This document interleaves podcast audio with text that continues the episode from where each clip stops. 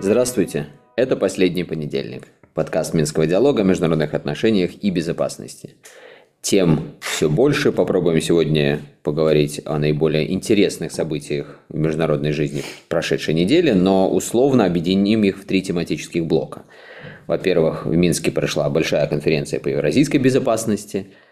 Поговорим о том, что обсуждалось и что бы это могло значить для евразийской безопасности. Ну и также подведем итоги всевозможных событий, которые связаны с войной в Украине и также новой войной на Ближнем Востоке. В офисе Минского диалога Денис Миленцов, Алисия Иванова и я, Евгений Пригерман. Мы уже почти каждый выпуск смеемся с того, что Женя описывает, быстро или не быстро летит время, но вот на прошлой неделе, мне кажется, оно действительно летело невероятно быстро, потому что очень была насыщенная в рабочем плане неделя, была действительно в Минске э, очень крупная конференция «Евразийская безопасность. Реальность и перспективы в трансформирующемся мире». И мы проводили также мероприятие на прошлой неделе. Женя вот как раз-таки в прошлом выпуске анонсировал что мы поделимся наблюдениями и выводами прошедшей недели. Поэтому, Женя, давай вот ты нам вкратце расскажешь, э, какие у тебя были наблюдения. Ну, наблюдения были многочисленные, потому что, по сути, два, даже два с половиной дня э, много чего в Минске обсуждалось. Состоялась попытка как-то реанимировать диалог о безопасности не просто уже в регионе Восточной Европы, как, э, вот, скажем, мы в свое время фокусировали наши дискуссии на форуме Минского диалога. В этот раз обхват был такой евразийский, и, э, судя по словам Министерства иностранных дел Беларуси, была попытка пригласить максимально инклюзивный, как принято говорить, круг евразийских участников и акторов э, на евразийском поле безопасности. Ну, понятно, что в силу тех событий, которые в последнее время доминируют на евразийском пространстве, сделать это не так легко, но тем не менее конференция прошла, и ну, я бы так сказал, что многие дискуссии, которые э, здесь состоялись, особенно те, которые были в рамках формата Chatham House, ну, представляют э, интерес для аналитического наблюдения – Тут, наверное, Денис потом добавит тоже какие-то оттенки увиденного. Я бы вот что хотел сказать. Когда вот суммируешь услышанное, повторюсь, многие акценты э, расставлялись, обсуждались, и темы были связаны и непосредственно с тем, что считается тяжелой безопасностью, э, твердой безопасностью, то есть там вопросы чисто такие военные, тематика нераспространения, тематика контроля над вооружениями, но также были аспекты более дипломатические, были экономические темы. Но мне вот кажется, что так или иначе все упиралось в этих дискуссиях, а эти дискуссии, наверное, отражают э, те дискуссии, которые ведутся и на национальных уровнях, и, в общем, положение дел, упирается в такой вот незаурядный вопрос. А правильно ли время сейчас э, предметно о чем-то говорить или как цитируемый нами часто верховный представитель ЕС по внешней политике и политике безопасности Жозеп Барель заявил в апреле, по-моему, или даже еще в марте 2022 года, нужно сделать ставку на поле боя. Э, то есть победа будет, как он тогда сказал, достигнута на поле боя. И как-то вот э, мы привыкли отсылаться к Барелю и э, где-то считать, что это вот позиция стран Запада, да, делаем ставку на поставки вооружений, в Украину, ждем, пока Украина победит, и после этого будем принуждать Россию к переговорам, но уже на условиях западных, на условиях украинских. Но дело в том, что когда мы смотрим на реальность шире, чем только из э, европейского райского сада, опять же цитирую Бареля, мы видим, что, к сожалению, все больше такая позиция доминирует и на другой стороне. То есть вот многие российские участники этой конференции, начиная от министра Лаврова и заканчивая ведущими российскими экспертами, которые тоже выступали, но недвусмысленно говорят о том, что они тоже больше не верят здесь и сейчас в возможность э, договоренности. И прямо говорят о том, что все решится на поле боя. Это, конечно же, классика жанра. Вот тоже мы, я помню, в первые месяцы войны несколько материалов писали на этот счет и напоминали, что ну, обычно конфликты, которые не разрешаются быстро, и не разрешаются быстро на этом самом поле боя, они так или иначе вот таким образом эволюционируют, что стороны склонны думать, что и время на, играют на их пользу, что и далеко не все возможности для того, чтобы победить, израсходованы, что у другой стороны слабости будут таковы, что они посыпятся раньше, ну и так далее и тому подобное. Вот это мы, к сожалению, наблюдаем, и, повторюсь, вот в это так или иначе дискуссии упираются, и мне, важно, мне кажется, важно помнить об этом всем сторонам. Потому что еще раз, вот как-то все привыкли к тому, что Запад расставляет такой акцент, и когда говоришь с западными дипломатами, но они иногда, или экспертами даже исходят из того, что в Москве на всю ситуацию смотрят вот точно так же, как они на нее смотрят. То есть вот на Западе же, по крайней мере, до недавнего времени, сейчас это меняется, но до недавнего времени было представление, что Россия рушится да, вот под э, тяготом поля боя и всех тех проблем, которые зачастую многие на Западе ну, сами себя придумали и сами интерпретировали таким образом, как это им кажется правильным. То же самое вот мы видим и в России. Там тоже встречается все больше вот эта жизнь в э, таком как-то пузыре, да, собственном, когда Э, люди начинают во что-то верить, исходя из своих собственных представлений, а эти представления все больше начинают отдаляться от реальности по ту сторону э, геополитических, там, военно-политических баррикад. То есть вот это э, очень такая печальная зарисовка сегодняшней ситуации, в том числе дискуссиям, которые так или иначе проходили на прошлой неделе в Минске. Но при этом все равно ведь возникает вопрос, а что вот делать с этой констатацией? Она, конечно, не, то есть она не стопроцентная, есть разные взгляды и в России, и в западных странах, в самой Украине, и есть все больше голосов, которые, наоборот, считают, что не только сейчас, но вчера или позавчера нужно было начинать переговоры. Но даже если мы исходим вот из этой позиции, что время еще не наступило, что она означает? Что мы просто должны закрыть рты все, сложить руки и ноги и ждать этого самого момента?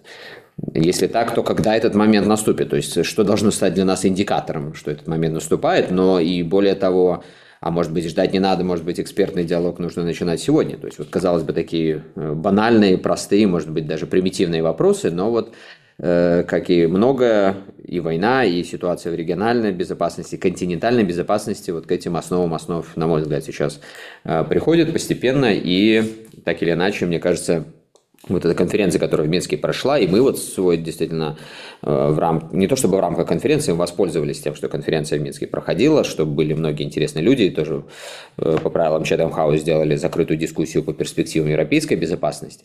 Вот это все вклад все-таки в то, что разговаривать, ну, опять же, банальная вещь, но разговаривать нужно, потому что, ну, мне кажется, альтернатива диалогу и разговору, или полилогу, там, э, можно сказать, да, это война.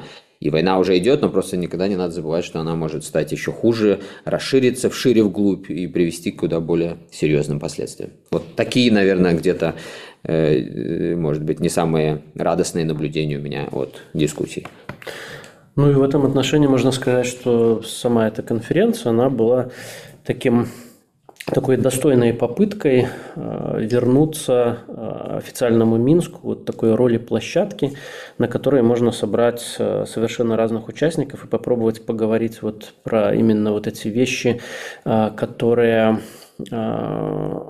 заставляют эти разные пузыри как-то взаимодействовать и, по крайней мере, пробуждать какую-то деятельность мыслительную, потому что конфликты конфликтами, но всегда еще во время конфликтов э, нужно искать, ну и по крайней мере так и из истории мы видим, что э, делаются попытки и планомерная работа к подготовке каналов коммуникационных, которые потом будут использованы для того, чтобы выходить либо на какие-то мирные переговоры, либо Э, на какие-то, по крайней мере, консультации для того, чтобы не произошло э, расширение, углубление конфликта, он не стал еще более грандиозным и э, разрушительным. Ну и второй момент, который я хотел отметить, все-таки важно эту конференцию, то, что на ней проходило, разомкнуть еще немножко больше широкий контекст, потому что целый ряд эм, высокопоставленных спикеров, они переходили из Белэкспо, где проходила, по крайней мере, часть конференции в Дворец независимости, Э, на встречу с президентом и э, российский министр, министр Лавров и э, министр иностранных дел Венгрии Сьярта. Они проводили переговоры с белорусским президентом, где, в принципе, были сказаны тоже довольно интересные и важные слова с разных сторон вот этого переговорного стола. И один из таких важных тезисов, который был в том числе проговорен и э, Александром Лукашенко, это еще раз э, его э, тезис в поддержку сильного Европейского Союза, который должен стать, должен играть или стать в будущем такой важным столпом международной системы международной безопасности. Для Беларуси это крайне важный тезис, потому что а, Беларусь, поскольку она заинтересована в а, многовекторном, многополюсном устройстве мира, как раз-таки много таких сильных предсказуемых полюсов, особенно которые находятся рядом с белорусскими границами, это жизненно важный момент. Поэтому вот э, все это нужно рассматривать в едином контексте, мы, наверное, позже еще к этому вернемся. Ну, это действительно вот э, сильно обращает на себя внимание. Не в первый раз Лукашенко об этом говорит. Помните, до 2020 года он повторял это вообще регулярно, этот тезис, почему Беларусь заинтересована в сильном Европейском Союзе. Потом, по понятным причинам, вот этой эскалации, которая в отношениях с европейскими государствами в последнее время наблюдается, ну, так или иначе, тезис уходил куда-то на задворки, но важно, что он возвращается, и вот тут э, Денис э, на самое главное это акцентировал внимание, почему для Беларуси это важно, как и, в общем, Лукашенко говорит, да, многополярность, чем больше опор. И это принципиально важно, на мой взгляд, понимать людям, которые ну, пытаются как-то разобраться в белорусском поведении, потому что у нас же это традиционно все сводится к тому, что у нас есть э, в кавычках специалисты по чтению того, что там Лукашенко думает, хочет и так далее, которые как бы понятия не обращают на карту и на какие-то, ну вот как ученые говорят, структурные условия. И с структурной точки зрения это принципиально действительно важная предпосылка для Беларуси, если э, Беларусь хочет оставаться в исторической перспективе независимым суверенным государством. Так что здесь вот просто нужно понять базовые вещи. И в этом плане понятно, почему этот акцент контрастирует, акцент Лукашенко все же контрастирует с тем, что мы слышим и от российских представителей. Вы сейчас же опять на конференции и Лавров, и Э, многие эксперты, как я уже упомянул, говорили о том, что переговоров, в общем, пока нет никакого смысла и ждать, и развивать. И почему, в частности, они это говорят? Потому что есть уже устоявшийся в России тезис о том, что Европейский Союз – это вообще не актор. То есть вот и Путин, и многие постоянно повторяют о том, что Европейский Союз полностью зависит от Вашингтона.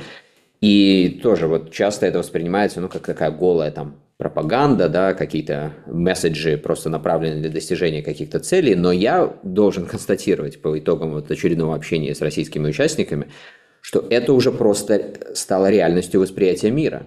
То есть можно долго спорить, правы или не правы. Мне кажется, что оснований утверждать вот так, как они утверждают, тоже достаточно много. И мы о них как-то уже говорили в кофе по скрипту несколько недель назад, когда пытались описать роль того же Европейского Союза в ближневосточном кризисе. То есть, ну, Европейского Союза все больше нет, да, то есть он как бы все больше как э, настоящий актор нигде не присутствует. И вот то, что в российских глазах это таким образом сейчас воспринимается, можно сказать, что там, может быть, кого-то в самом Европейском Союзе это не волнует, но я боюсь, что наступит достаточно быстрый момент, когда заволнует. И поэтому это тоже вот такой важный вопрос и для Европейского Союза, и для тех стран, как Беларусь, которые заинтересованы в том, чтобы Европейский Союз все-таки был неким геополитическим, геостратегическим столпом, задуматься, как вот эту реальность куда-то двигать в более такую благоприятную, что ли, среду. Ну, давайте вот от такого, может быть, э, немного воодушевленного разговора перейдем к тому, что происходило за эту неделю в реальном мире, если можно так сказать. И я попрошу Дениса нам провести краткий апдейт э, по ситуации на российско-украинском фронте.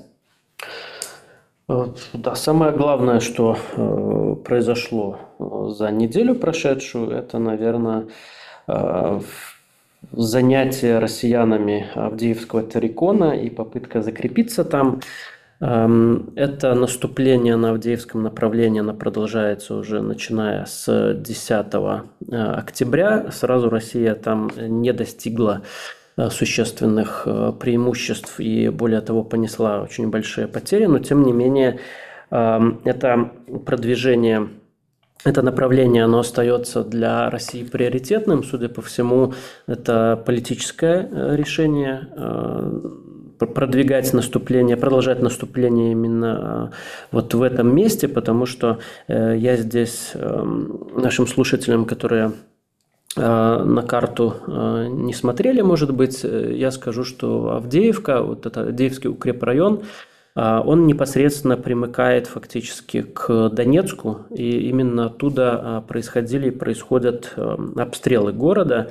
И э, напомню, что одной из задач э, специальной военной операции, как это было объявлено когда-то и повторялось потом, это защита гражданского населения Донбасса, и в частности Донецка, от э, постоянных обстрелов. А сейчас получается, что прошло почти два года войны, эти обстрелы продолжаются. И, соответственно, возникает такой прессинг общественного мнения э, на Кремль э, с тем, чтобы ну, что-то с этим вопросом сделать.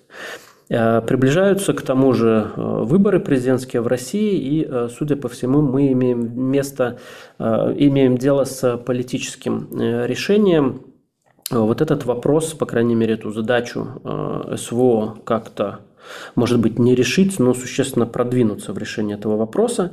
Э, и мы видим, что Россия здесь не жалеет усилий, несмотря на потери, она продолжает наступление. И, судя по всему, будет продолжаться это наступление.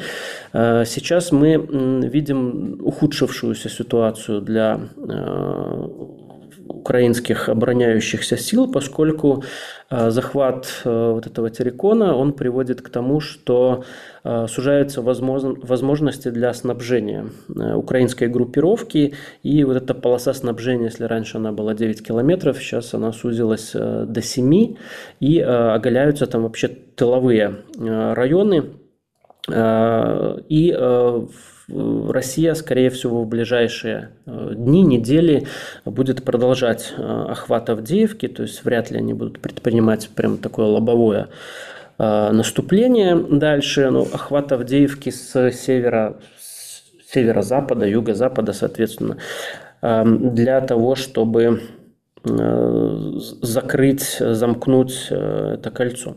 Вот, это, наверное, такие, самое важное, что происходило на фронтах э, продолжается, э, продолжаются бои и на запорожском направлении, но все-таки сейчас видно и потому, как перебрасываются резервы по интенсивности боестолкновений, что Авдеевское направление оно является приоритетным. Ну вот если посмотреть на информационное сейчас сопровождение, если можно так сказать, войны, понятно, что, возможно, российско-украинский фронт отходит на второй план в связи с войной Израиля и Хамас, но тем не менее все-таки политические процессы происходят, и на прошлой неделе прошел мирный саммит на Мальте по Украине, где Зеленский опять продвигал свой мирный план. Э, в СМИ пишется, что около 40 стран было представлено, и это больше, чем в прошлый раз в Джиде но в этот раз не было Китая. Вот как можно охарактеризовать вообще эту встречу? Есть ли какие-то практические результаты или это просто попытка Зеленского перетянуть э, внимание обратно на проблему Украины? Ну, этот саммит, он как бы не возник ниоткуда. То есть он вроде как является продолжением той работы, которая уже ведется несколько месяцев. Мы об этом э, говорили, писали. Э, в начале лета э, была первая встреча в Копенгагене, потом в Саудовской Аравии, и сейчас вот Мальта. Естественно, что она потерялась. И не только в информационном, э, в информационной повестке я бы сказал, что и политически она потерялась. И один фактор этой потери – это вот, естественно, что все внимание сейчас политическое и дипломатическое направлено все же на Ближний Восток, и с этим связано очень многое, что происходит в, политических, в политическом плане, в бюджетном плане, в тех же Соединенных Штатах. Но также я бы сказал, что здесь более сложная такая э, причина этой потери. И второй фактор связан с тем, что ну, никакого прогресса, на мой взгляд, по совершенно очевидным ожидаемым причинам, но кто-то, наверное, считает иначе, но никакого прогресса пока не получилось. Вот э, с той линейной задумкой, которая была у Украины и западных союзников, чтобы вот через вот эти встречи привлекая на них все больше представителей государств не западных, продвигать, соответственно, формулу мира от Зеленского. И понятно было, что здесь ничего не получается уже несколько месяцев назад, потому что, вот я напомню, в кулуарах после встречи в Саудовской Аравии велась речь о том, что попытаются выйти на э, такой уже полноценный саммит мира, потому что это ведь не саммит был, сейчас действительно у нас все, что не происходит, почему-то журналисты саммитом называют. Это была там, встреча, конференция, э, пусть и на высоком уровне, но это не саммит на уровне глав государств. Так вот, была идея, что после Саудовской Аравии, во-первых, э, в кулуарах э, Генассамблеи ООН пройдет какое-то очень знаковое мероприятие. И впоследствии, вот насколько я знаю из общения тоже с достаточно информированными украинскими экспертами, работающими э, вместе с администрацией президента Зеленского, дальше была, ну, наверное, остается еще нацеленность на то, чтобы провести вот этот э, уже полноценный саммит, где что-то такое грандиозное должно быть принято. Но, видите, на Генассамблее ничего не произошло, то есть максимум там Зеленский, как мы обсуждали несколько недель назад, выступил на специальном заседании Совета Безопасности, где просто повторил эту свою формулу, хотя, выступая за день до того на Генассамблее, он обещал, что, ну, чуть ли не какие-то новые такие интересные предложения будут, которые позволят э, действительно продвинуть на практическом уровне эту тему вперед, но ничего не произошло. Сейчас по встрече в Мальте мы видим, что и количество критически важных для Украины участников снизилось, да, э, вот э, Китая того же не было, что э, естественно и понятно, исходя из хотя бы того, что мы все больше видим, как происходит вот эта проксизация различных конфликтов, и каждый конфликт, помимо локальной составляющей, о чем также мы уже говорили, Э, все больше окутывается в геополитическое противостояние. Если Запад и США в первую очередь все больше оказывают давление на Китай по разным линиям, то и Китай в контексте тех тем, которые для э, США приоритетны, ну, соответствующим образом будет себя вести. То есть здесь, как говорится, ничего личного, только бизнес, да, только такой геополитический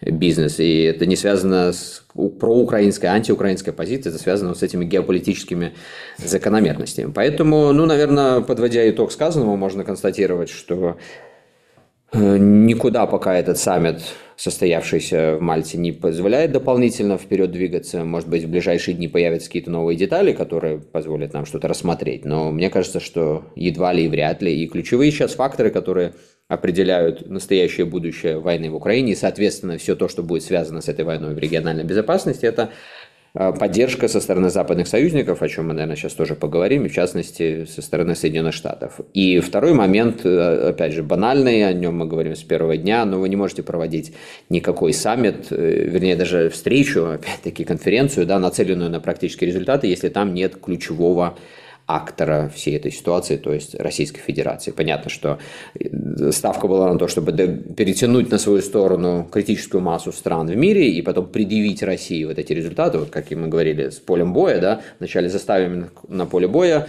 уступить, а потом навяжем свои условия. Так и здесь, то есть поставить Россию перед фактом того, что большинство международного сообщества поддерживает вот эту формулу мира Зеленского. Но по определению, на мой взгляд, такого достигнуть невозможно, потому что это еще раз связано не с Украиной, не с чем-то иным, а с конкретными расчетами и действиями в своих национальных интересах конкретных государств. Лимит для того, чтобы кого-то куда-то перетаскивать со стороны Запада просто исчерпан, и, скорее всего, мы будем видеть обратное движение в ближайшие месяцы.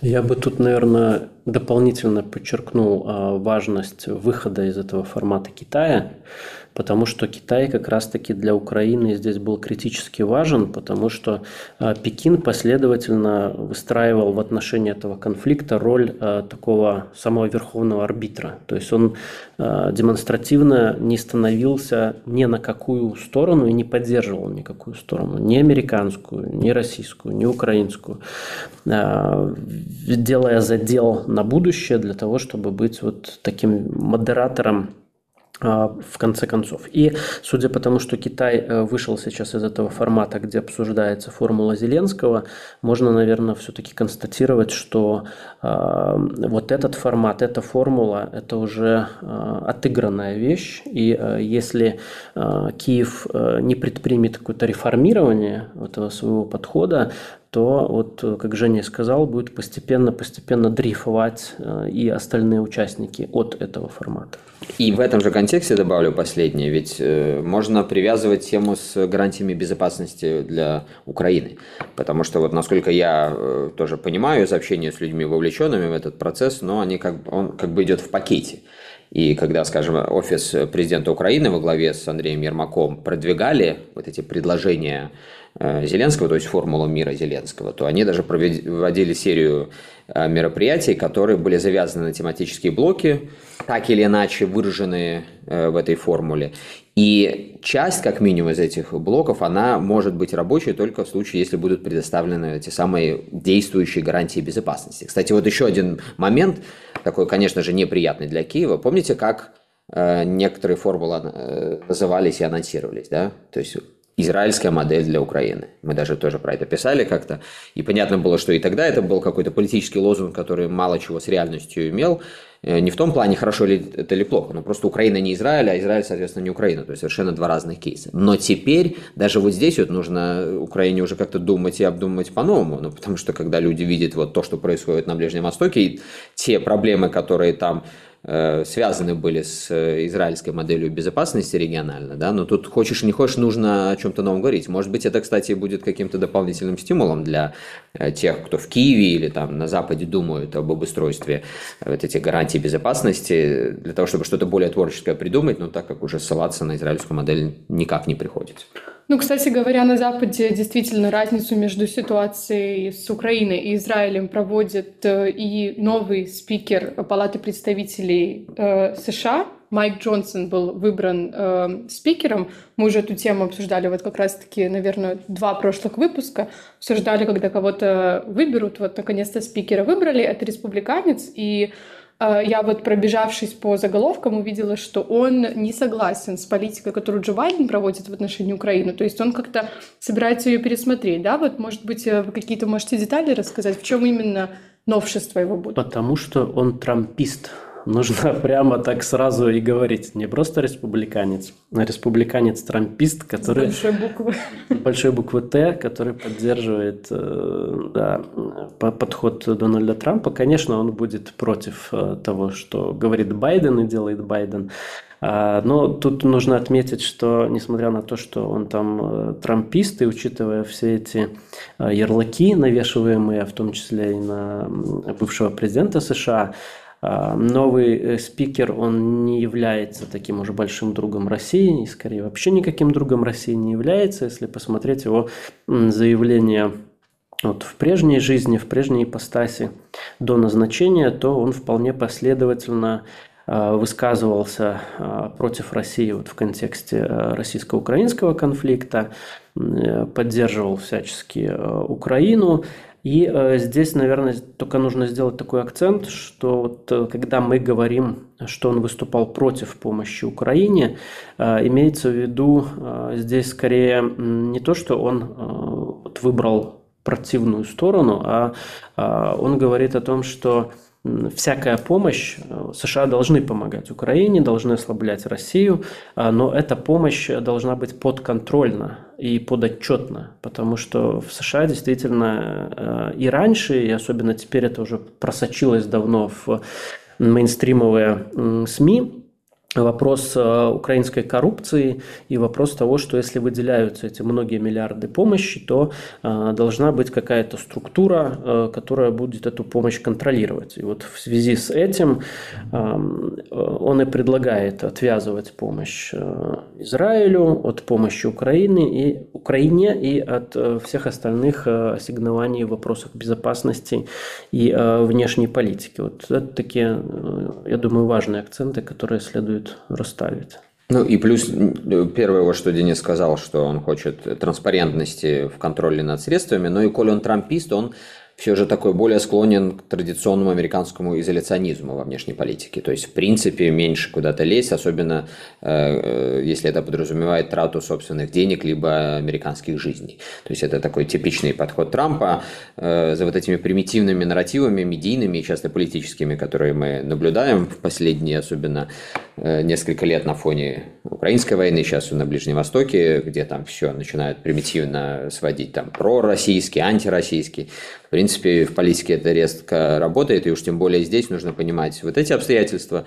То есть, что значит традиционная такая глубокая, что ли, дискуссия в американском сообществе, профессиональном, дипломатическом, о изоляционизме или большем таком э, вовлечении под э, лозунгом либерального интернационализма. Ну и плюс также нужно понимать, что э, в роли спикера этот человек будет все же зависим еще от других факторов. Он, понятно, может иметь и имеет свои собственные убеждения политические, он глубоко верующий человек, это, кстати, вот как сейчас многие пишут, тоже сказывается на его часто позициях, подходах, но будучи спикером, он так или иначе должен ну, наверное, балансировать правильное будет слово, учитывать разные интересы, и поэтому сейчас вот первые заявления, которые он сделал по поддержке будущей Украины, тоже они уже более такие взвешенные. Это, знаете, традиционная вот эта тема, что одно дело, когда ты в оппозиции делаешь заявление, другое дело, когда ты приходишь во власть. И вот здесь он, конечно, должен учитывать как широкую базу республиканской партии, где разные тоже точки зрения присутствуют на помощь Украине, так и более широко он все же представляет теперь как официальное лицо э, всю нижнюю палату парламента, поэтому здесь рано и не нужно э, хлопать в ладоши, прыгать от радости тем, кто вдруг считает, что от смены этого лица э, на капитанском мостике Палаты представителей, ну вот сейчас кардинальным образом изменятся подходы в отношении Украины. Ну, подходы в отношении Украины, кстати, удивительно разные и внутри Евросоюза существуют. Как раз вот на прошлой неделе пришел саммит ЕС, где обсуждалась в том числе помощь украинскому правительству, и были выдвинуты некоторые предложения о помощи в размере 50 миллиардов евро, но, как обычно, возразила Венгрия, и теперь уже присоединилась Словакия. Э, Женя, я вот наверняка знаю, что ты знаешь, как именно эти 50 миллиардов формировались, почему именно такая цифра была выдвинута ЕС. Вот расскажи нам, пожалуйста. Это звучит примерно так, как э, на саммите на прошлой неделе в Брюсселе некоторые европейские лидеры предъявляли, предъявляли претензии Еврокомиссии. То есть вот... Откуда? Почему 50 миллиардов? Не, не совсем. Э, Еврокомиссия действительно сейчас запросила дополнительно 50 миллиардов для помощи Украине, а эти лидеры им отвечали, что вы у себя там по сусеках немножко пошерстите, потому что мы точно знаем, что у вас там еще затерялось кое-что, и даже некоторые приводили Зимние цифры. в кармане. Где-то, да, что надо более эффективно не от нас требовать э, выделения новых денег, тем более с учетом всей той сложной социально-экономической ситуации в государствах-членах, а а, проверить свои программы. Но если возвращаться к цифрам, действительно, вот 50 миллиардов э, запрошены из такого расчета, что 17, 17 должны пойти на гранты, а 33 миллиарда – это совместные заимствования от э, Евросоюза, государств, институтов. И это вот, кстати, мы часто забываем в наших дискуссиях, да, называем какие-то цифры, там вот столько-то выделяют, Украине, а забываем про то, что основные деньги – это заемные средства. И вот помните, мы две недели назад, по-моему, разбирали обращение Байдена к нации, и вот он там начал формулировать аргумент, который сейчас, вот как часто любят говорить, э, э, в специальных инструкциях и темниках раздают, в том числе из Белого дома работникам Конгресса, Э, вот этим стафером так называемым. То есть сейчас много об этом в западной прессе пишется, и э, темники эти содержат вот необходимость акцентировать, что деньги не просто так раздаются, а это а, заемные средства, и б, это инвестиции в нашу собственную, говорят американцы, экономику, чтобы развивать, ну, в частности, военно-промышленный комплекс. Как бы никто не сомневался, что это именно так есть, но мне кажется, важно про это не забывать, особенно людям, которые часто от эйфории от цифр начинают забывать о том, что эти цифры значат, особенно в долгосрочной перспективе. Здесь еще есть э, запрос на то, чтобы помочь Украине закрыть дыру в 19 миллиардов, которая уже у них имеется для покрытия э, задолженности перед э, Европейским Союзом, ну вот по ранее взятым кредитным средствам. То есть уже, видите, циферка такая солидная. А вообще бюджетная дыра Украины на следующий 2024 год оценивается где-то в 29 миллиардов евро. Но, понятно, тоже вот это не может э, Европейский Союз не волновать. А другой вопрос, что действительно пока это только запросная позиция со стороны Еврокомиссии, и вот как уже было сказано, Венгрия и теперь уже э, Словакия занимают ну, такую позицию не очень одобрительную.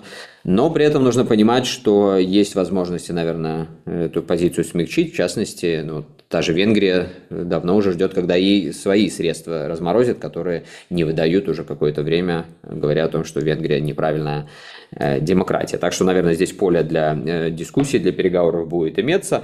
Тем более, что есть еще одна тема, такая набирающая обороты. Это, вот помните, Европейский Союз заморозил российские активы э, в банках на своей территории. И там сейчас уже очень приличные суммы набегают чисто по процентам. И есть идея, особенно у Еврокомиссии, Урсулы, Урсулы фон разработать юридически э, действительное предложение для того, чтобы вот эти хотя бы проценты передать Украине. Вообще политически часто говорится о том, что ЕС не просьба был всю сумму, которая там заморожена на счетах, отдать Украине на будущую реконструкцию, но пока это далекая такая перспектива. В качестве первого шага вот многие предлагают э, так поступить с процентами, которые наработались уже, но и здесь, конечно же, многие возражают, в частности, Германия, Франция не очень удовлетворены таким предложением по разным причинам, говоря и о стабильности вообще евро, как здесь и сейчас, так и в перспективе, потому что они боятся, что вот как с долларом сейчас, но мы видим, что постепенно, с трудом, вот как-то наш э, друг и коллега Антон Болточка нам рассказывал, помните, несколько месяцев назад, что он не верит в то, что доллар утратит э, такую доминирующую роль в мировой финансовой системе. Даже если не утратит, мы очевидно видим, что из-за эксплуатации доллара в виде санкций вообще доллара как э, центральной единицы в мировой финансовой системе, но все больше государств просто вынуждены переходить на какие-то альтернативные единицы, и вот ЕС здесь по крайней мере, некоторые государства-члены не хотели бы, чтобы нечто подобное происходило и с европейской единицей, так что здесь тоже дискуссия такая не сильно простая. Спасибо, Женя. Ты прям сегодня у нас действительно вместо нашего коллеги Антона Болточка выступил в таком качестве экономиста. Мы тебе очень признательны за это. Нет, а... я просто посчитал цифры. Это еще не делает меня экономистом, даже бухгалтером. Ну и записал еще на листик, поэтому я считаю, что это уже вообще новый уровень. Давайте все-таки перейдем уже ко второму нашему блоку. Это война Израиля и Хамас. А, на прошлой неделе Израиль начал сухопутную операцию, уже в пятницу объявил о расширении операции в Газе. Э, достаточно серьезно, как я понимаю, э, сейчас разворачиваются военные действия на этой территории. Денис, расскажи нам, пожалуйста, поподробнее. Чтобы совсем поподробнее у нас, к сожалению, времени не хватит, но я э, вкратце, наверное, основные вещи проговорю. Во-первых, были очень серьезные опасения насчет сухопутной операции, поэтому Израиль очень долго к ней и тщательно готовился, откладывал обсуждал это все со своими союзниками. И э, тут, кстати говоря, главный союзник американцы, они э, уговаривали, ну, есть такая информация, она уже, в общем, такая широко известная, что э, позиция Соединенных Штатов была отговорить Израиль от наземной операции, учитывая то, что, вероятно, будут очень большие жертвы как со стороны Цахал, так и со стороны э, мирного населения, остающегося э, в секторе, и э, это может привести еще к большей эскалации напряженности, потому что ряд региональных сил, вот в частности Хизбалла, Иран, ряд других государств заявили о том, что они не будут сидеть сложа руки, если Израиль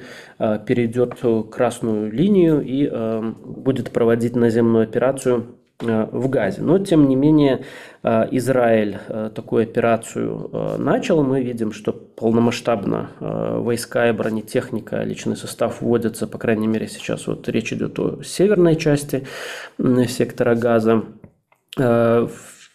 Несколько дней они провели, я имею в виду армия обороны Израиля, в таких тестовых заходах на территорию сектора Газа, были проведены целый ряд э, рейдов, э, цель которых была в том, чтобы выявить э, возможные засады и вскрыть саму тактику оборонную Хамаса с тем, чтобы, ну, по крайней мере, представлять себе, что их там ждет.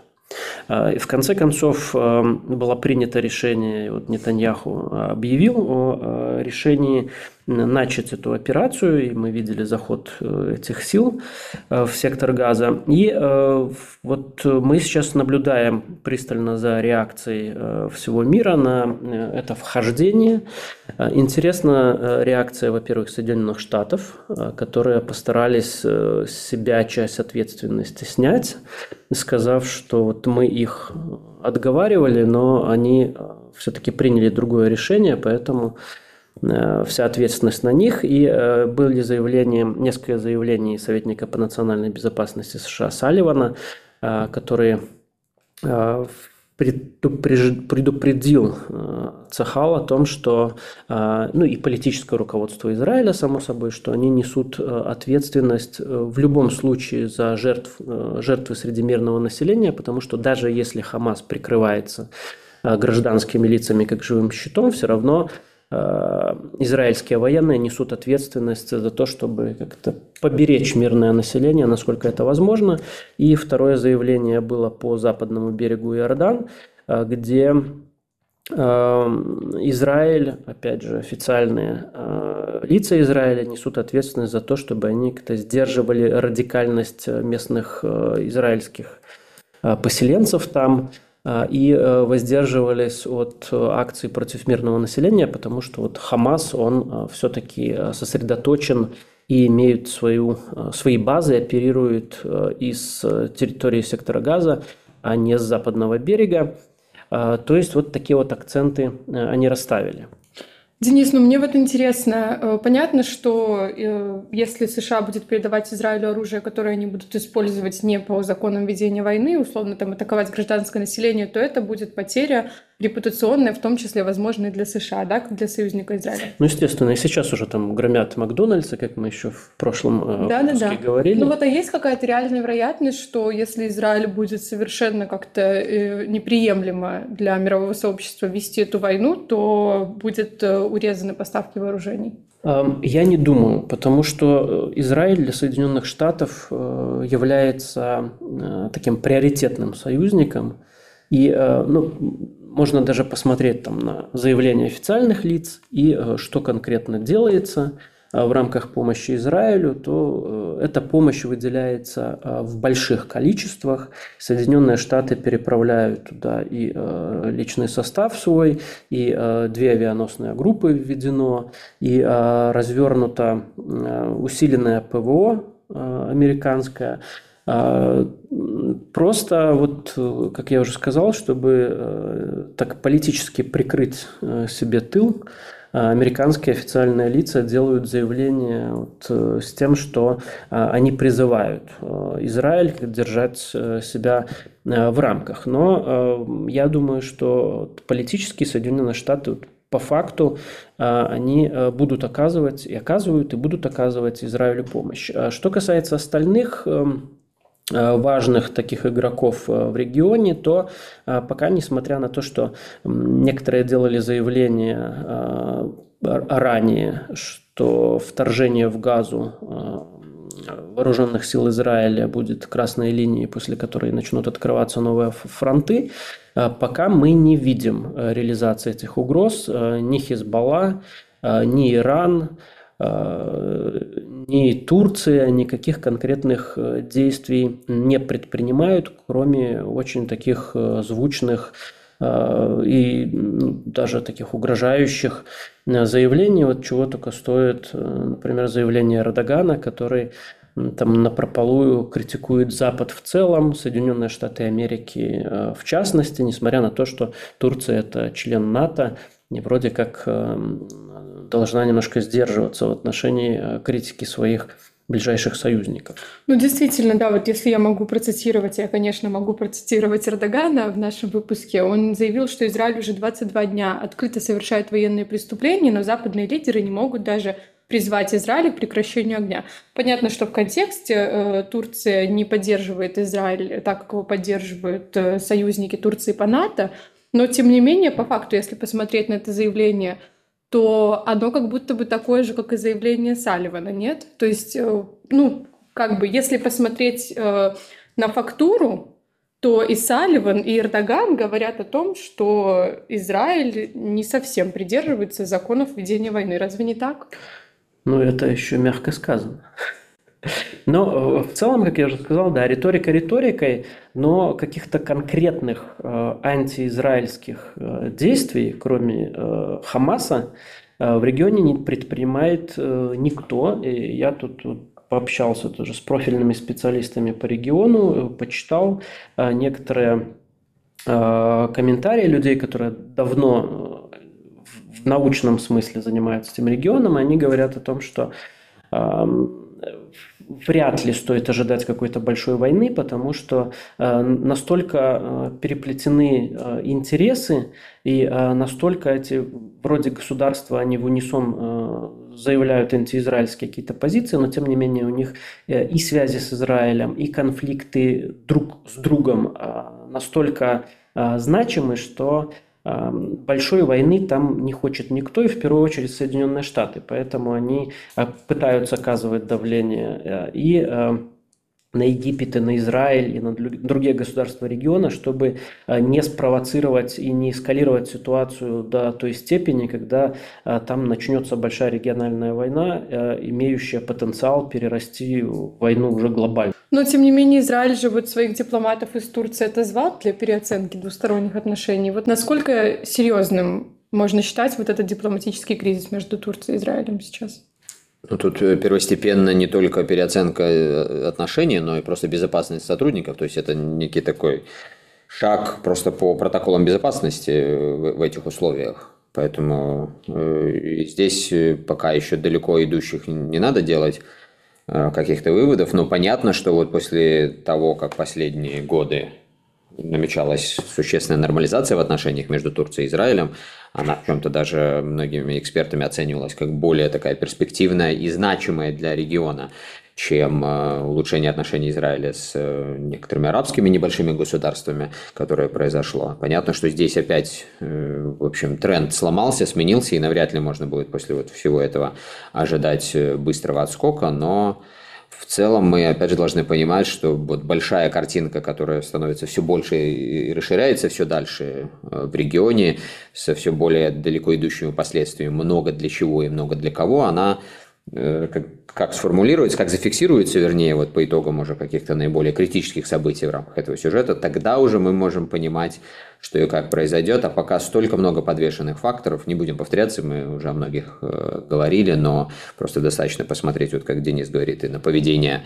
ключевых этих акторов, они ну, не то чтобы на волоске от того, чтобы либо вступить в войну, либо туда не вступать. То есть видно, что доминирует э, действительно э, склонность к тому, чтобы избежать вступления в войну. Но в принципе, сегодня исключать этого нельзя. То есть достаточно легко представить, как это, по крайней мере, может произойти.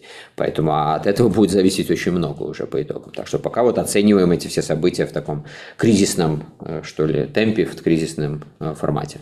Ну и получается, что и в целом мы вот э, многое происходящее э, вокруг нашего региона, в частности, да, и в Украине оцениваем тоже в таком кризисном э, жанре, то есть анализируем события по мере их поступления, и иногда действительно это не дает возможности заглянуть далеко, что-то спрогнозировать, но я думаю, если Э, мы как-то обобщим вот э, многие наши выпуски за последние уже более чем полтора года, то тренды вырисовываются, и практика где-то, к сожалению, а где-то, к счастью, многое из нашего анализа подтверждает. Это нам дает э, дополнительные, что ли, силы, чтобы продолжать этот самый анализ. Так что на этой неделе делаем это тоже, дорогие друзья, с удовольствием.